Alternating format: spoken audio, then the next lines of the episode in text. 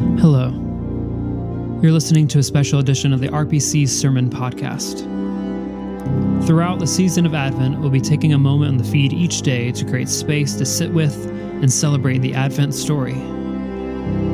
As we prepare for today's meditation, I simply invite you to take a few moments to still your heart.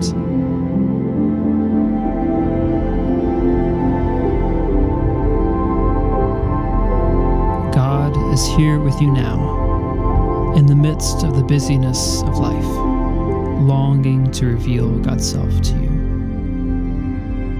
May the grace and peace of our Lord Jesus Christ be with you all. Welcome to the third week of Advent devotionals at Roswell Presbyterian Church.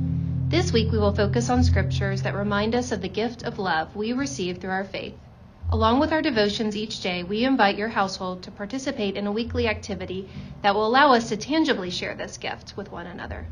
This week's activity is to write down the names of the people in your family or in your house and draw names. During the week, think of an act of love for the person whose name you drew. It could be something that you love to do for others, like drawing a picture for them or baking a special treat for them. Or it could be something you know that they love, like cuddling with your mom as you watch her favorite Christmas movie or playing your brother or sister's favorite game with them. It's a chance to share your love with your family. Today we will hear a message of love. Today is Monday, December 12th. It's the third week of Advent. This week we are meditating on the theme of the love we experience as we await the celebration of Christ's coming into the world. Today's passage is from Hebrews chapter 13, verses 15 and 16. I'm reading from the New Living Translation. Therefore, let us offer through Jesus a continual sacrifice of praise to God, proclaiming our allegiance to his name. And don't forget to do good and to share with those in need. These are the sacrifices that please God. Love is a word that is often used flippantly.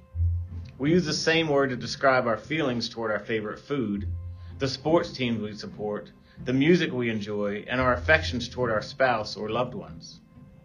But love is far more than warm or sentimental feelings. Love, in reference to others, is a verb.